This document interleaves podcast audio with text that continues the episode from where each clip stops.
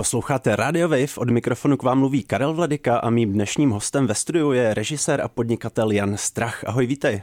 Ahoj, díky za pozvání. Ty režíruješ reklamy a zejména taky hudební videoklipy. Mezi tvoje počiny patří produkční společnost Beze strachu, hudební platforma Most Wanted, eh, online kulturní magazín The Mac, ale taky například obchod s vintage značkovým oblečením. Eh, je toho docela dost, eh, takže já bych rád začal právě u těch videoklipů, kterých si už režíroval stovky, a to i pro největší jména českého a slovenského repu, jako jsou Rytmus, Izomandias nebo Hugo Tox. Tak já bych se za začátku zeptal, jak se vůbec dostal k točení videoklipů.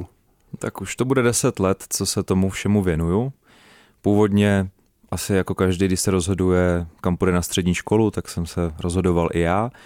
Z začátku jsem fotil, postupně jsem chtěl nějak jako rozvíjet tu vizuální tvorbu, takže jsem šel do videa a postupně během střední školy, kde jsem se seznámil s Petrem Žižkou, což je vlastně v dnešní době spolumajitel magazínu The Mac, tak on mě vlastně naučil všechno kolem videa a pak už se tam rozvíjelo dál a dál.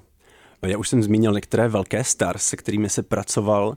Proč vyhledávají právě tebe? Jak vypadá videoklip beze strachu?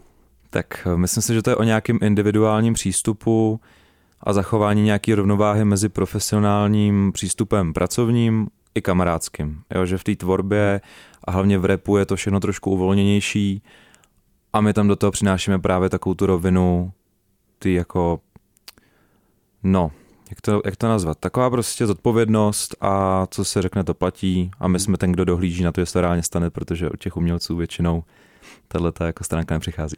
Jasně, jasně, já bych se tě rád zeptal právě na ten kreativní proces, jak to probíhá. Jestli například eh, s těmi umělci eh, spolupracuješ na konceptu nebo i scénáři, nebo jestli ti nechávají hodně volnou ruku. Tak s každým je to jinak, jak jsem říkal, je to hodně individuální hmm. přístup, takže například Izomandia si spoustu svých hmm. scénářů vymýšlí sám, a přijde za mnou s tím, že hele, já bych to chtěl takhle, pojďme to spolu domyslet. V ten moment to dotváříme společně, pak je tady spousta interpretů, kteří už vlastně vědí, s kým dělají a vědí, co ode mě můžou očekávat a jenom je pošlu skladbu, nechajme prostě týden na rozmyšlenou, já jim pošlu scénář a jde se točit. Jaká je třeba nejbláznivější nebo možná produkčně nejnáročnější věc, o kterou tě nějaký interpret poprosil pro natáčení videoklipu? Vybavuje se ti nějaká? Jo, no toho bylo strašně moc, že mi přijde, že už jsme hledali fakt všechno. Jo, takže od nějakých šílených lokací přes prostě zvířata, jo, fakt jako všechno. A už a těžko se mi jako vybaví jedna věc, ale hmm. jsou to občas dobrý bizáry, no. Já jsem četl někde, že těch videoklipů je už přes 500, takže chápu to správně, že je to pořád vlastně pestrý. Baví tě to, ta práce? Tak eh, my jsme tomu šli naproti, protože přece jenom eh, já nemám rád, když se věci opakujou, hmm. což eh, při 400 a no 500 klipech no, už jako se začne opakovat. Takže já jsem šel tomu naproti tím, že jsem zacelil vlastně scénu režisérů a kameramanů, kteří se kolem mě pohybovali už x let a vytvořil jsem tuhle produkci bez strachu. Hmm. Jo, tahle ta produkce vlastně zaštiťuje videotvorbu jak pro naše klienty komerční, hmm. tak pro naše klienty z řad umělců. Hmm a tím se právě dá jako zaručit ta pestrost a to, že vždycky, když přijde nějaký projekt a je to třeba něco, co já už jsem dělal a vím, že mě nebaví opakovat se, tak to radši přidám někomu, u koho vím, že to bude dělat s láskou a jako prostě s plným zápalem do té věci. Jasně. Takže jsme to už naproti, ale jinak ano, děláme to stále jinak, snažíme se. A jak se ti s repery pracuje, když porovnáme třeba ty velký jména, který jsme zmiňovali a naopak začínající interprety, je tam nějaký rozdíl? Tak většinou je rozdíl v tom, že ty zajítější jména už mají konkrétní představu, jsou prostě nějakým způsobem už vytvarovaný i jak komunikují k lidem, takže se musí vlastně na míru tak trochu ten klip udělat, aby to dávalo smysl do nějakého jejich jako mm. marketingu. A u těch začínajících interpretů je výhoda, že jsou jako tvárnější, jsou otevřenější, jsou vděčnější při té spolupráci, takže, takže asi takhle, hlavní rozdíl. Eh, Honzo, ty kromě toho, že režíruješ videoklipy, tak si založil taky hudební platformu Most Wanted. Eh, tak mě by zajímalo za prvé, jestli to přišlo až po videoklipech a co má vlastně za cíl, jak funguje tato platforma. Je to vlastně projekt, který se postupně vyvíjí.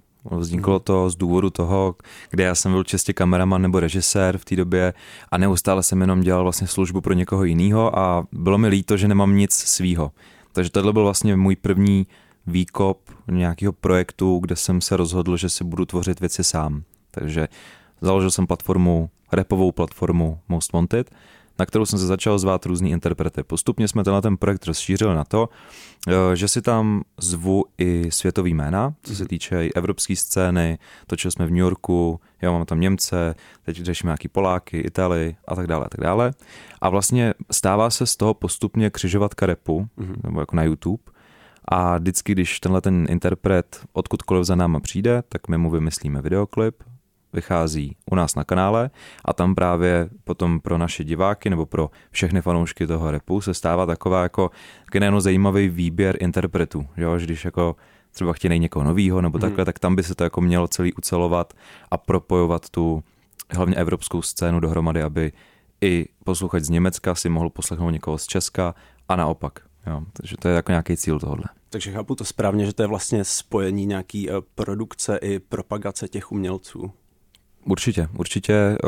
Občas tam zveme i začínající umělce hmm. nebo začínající umělce ze zahraničí, takže i takhle, když k nám přijde třeba Němec, který má hmm. sice v Německu tisíce posluchačů, tak pro ně je to dobrý promo v Česku, protože tady máme nějakou naší base fanoušků. A jak to je vlastně s repem? Já bych čekal, že český rep se třeba v zahraničí nebude tolik poslouchat kvůli jako jazykové bariéře, nebo to tak úplně nefunguje?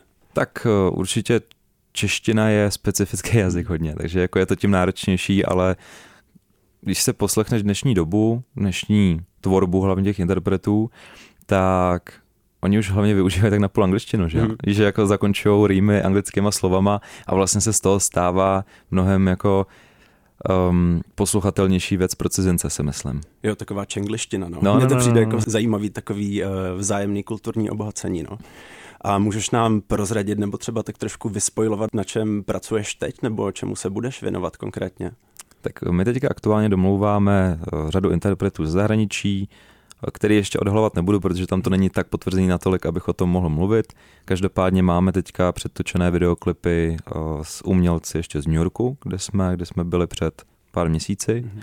A co se naší scény týče, tak teďka vlastně budeme v řádech týdnů releaseovat videoklip eh, se Samejem a Taomim, což je taková zajímavá kolaborace, myslím si, že to bude lidi hodně bavit. A taky s Izomandiasem a Nektendem máme videoklip, který budeme taky následující týdny představovat.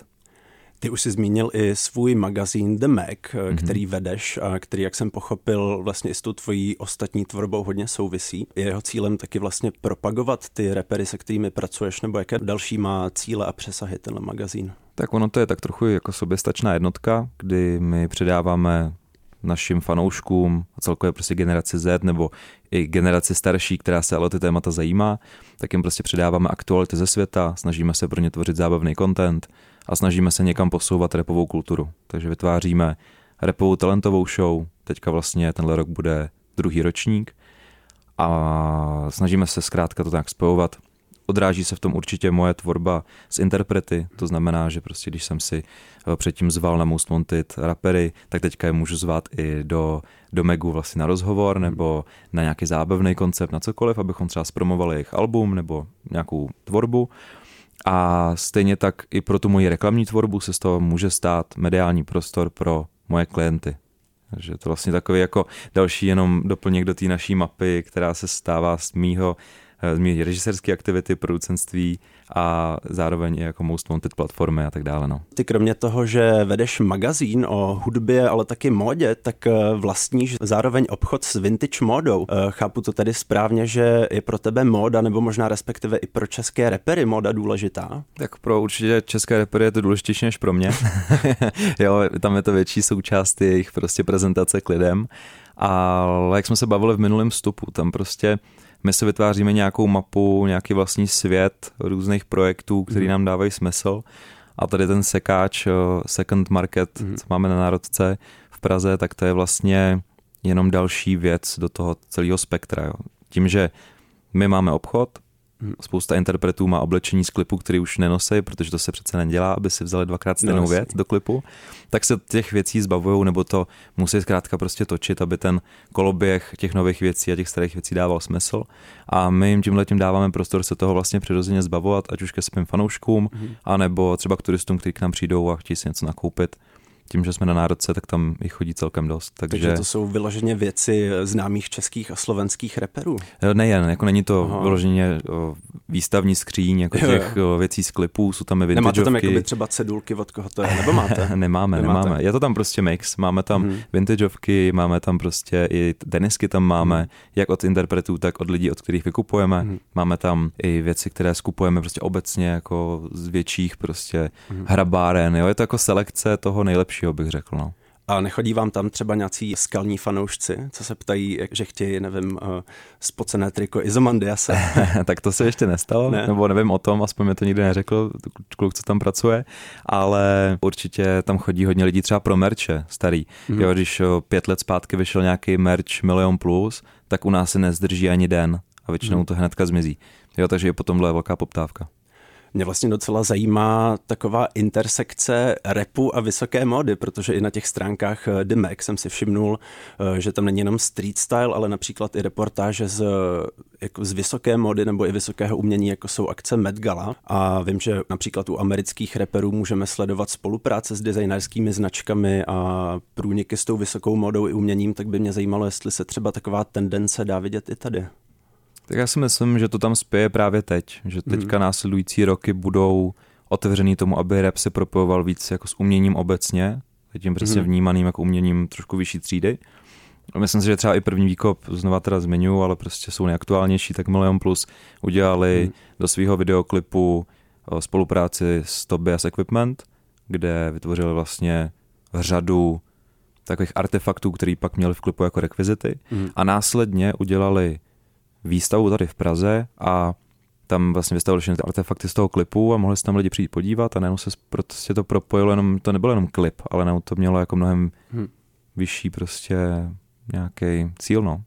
A když se vrátíme ještě k těm videoklipům, eh, které točíš, tak chodí za tebou interpreti vlastně už třeba eh, s hotovým šatníkem nebo s vlastním stylistou, nebo to nechávají třeba i na tebe, jak je to s tímhle? Většinou se mě ptají, že co si tam představuju, aby na sebe měli. Um, já ale nejsem fashion guru, abych já jim řekl, tak tady si vem tuhle bundu a tady ty kalhoty, já jim prostě jim řeknu nějakou barevnou paletu, která by se mi líbila, nebo jaký styl, jestli by to mělo být víc prostě fancy nebo víc street style, mm-hmm. to jako dokážu se s nimi o tomhle pobavit, ale kolikrát oni přijdou prostě s hotovým outfitem, že ho tohle bych chtěl mít a mně se podaří do toho sladit scénu, což občas funguje takhle prostě. No nicméně ty máš ještě i další projekty, jak jsem zaznamenal, jaké bys třeba ještě zmínil? Tak my máme trošku prsty všude ve všem, že jako teďka toho, člověk. I teďka toho plánujeme prostě strašně moc a nemůžu o tom úplně ještě mluvit, mm. co všechno se chystá, ale následující měsíce a, a rok celý bude jako si myslím hodně aktivní, ale mimo tyhle ty projekty teďka teda trošku eh, jako zabiju to, co jsem řekl, že se vytváříme takovou mapu, takový svět, no. protože jsme udělali ještě třeba eh, takový jako doplněk pro pejskaře, který byl jeho jakože úplně odbočka. pro pejskaře. Protože jsem si koupil psa, takže Aha, jsem jako navazoval na svůj jako život. osobního hodně. No, no, no, no. já jsem se jako vytvořil něco, co mi tady chybělo. Jmenuje se to Kiviho, je to vlastně mm. pojmenovaný podle mého psa Kivi.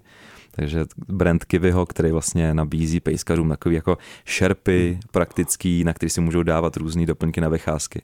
Jo, takže vždycky prostě mě něco v mém osobním životě napadne, že by se mi mohlo líbit, mohlo by se to líbit ostatním a pak to já tu myšlenku vlastně jako zpracuju, vytvořím a představím ji veřejnosti. To Mě je to něco, co mě baví. tato průniky uh, českého repu, módy a pejskaření. Pejskaření, jo, jak říkám, je to trošku od věci, mimo moje aktivity, ale vzniklo to a vlastně si to už teďka jde vlastním životem a jako asi si to rapper nevezme do klipu, to neočekávám.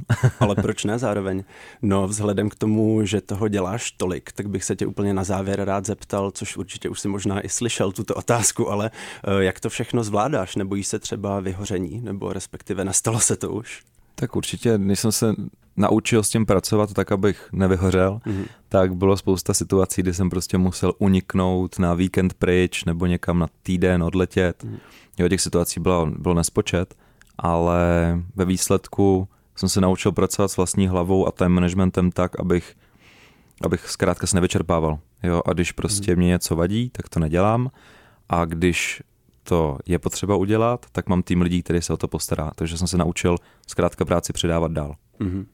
A měl bys úplně nakonec nějakou radu, například eh, pro začínající české repery, nebo naopak někoho, kdo by chtěl eh, k tobě do týmu produkovat? Hmm. Co musí mít takový člověk za uh, nevím, jestli vlastnosti, ale drive. Hmm, tak musí mít určitě stanovený jasný cíle, co vlastně chce dělat hmm. a kdo je. To je podle mě jako úplný základ každého člověka. Když někdo něco chce dělat, tak by asi měl vědět, co chce dělat. Hmm. A je to prostě o tom dát do toho všechno. No. Jako není to tak, že by teďka se rozhodnu, že já budu něco dělat, udělám to jednu hodinu v týdnu a to stačí a tak to prostě nefunguje. Takže je potřeba tomu obětovat všechno, pokud v tom vidím nějaký cíl a samozřejmě jako ideálně to napojit na nějakou zodpovědnost a vlastnosti člověka, který já třeba očekávám v tom svém týmu, že prostě mm. tam nemáme jako nezodpovědný lidi nebo, nebo tak. A to vlastně platí podle mě ve všem tak trochu. To říká Jan Strach, mladý režisér a podnikatel. Já ti moc děkuji za dnešní rozhovor. Já moc děkuji za pozvání.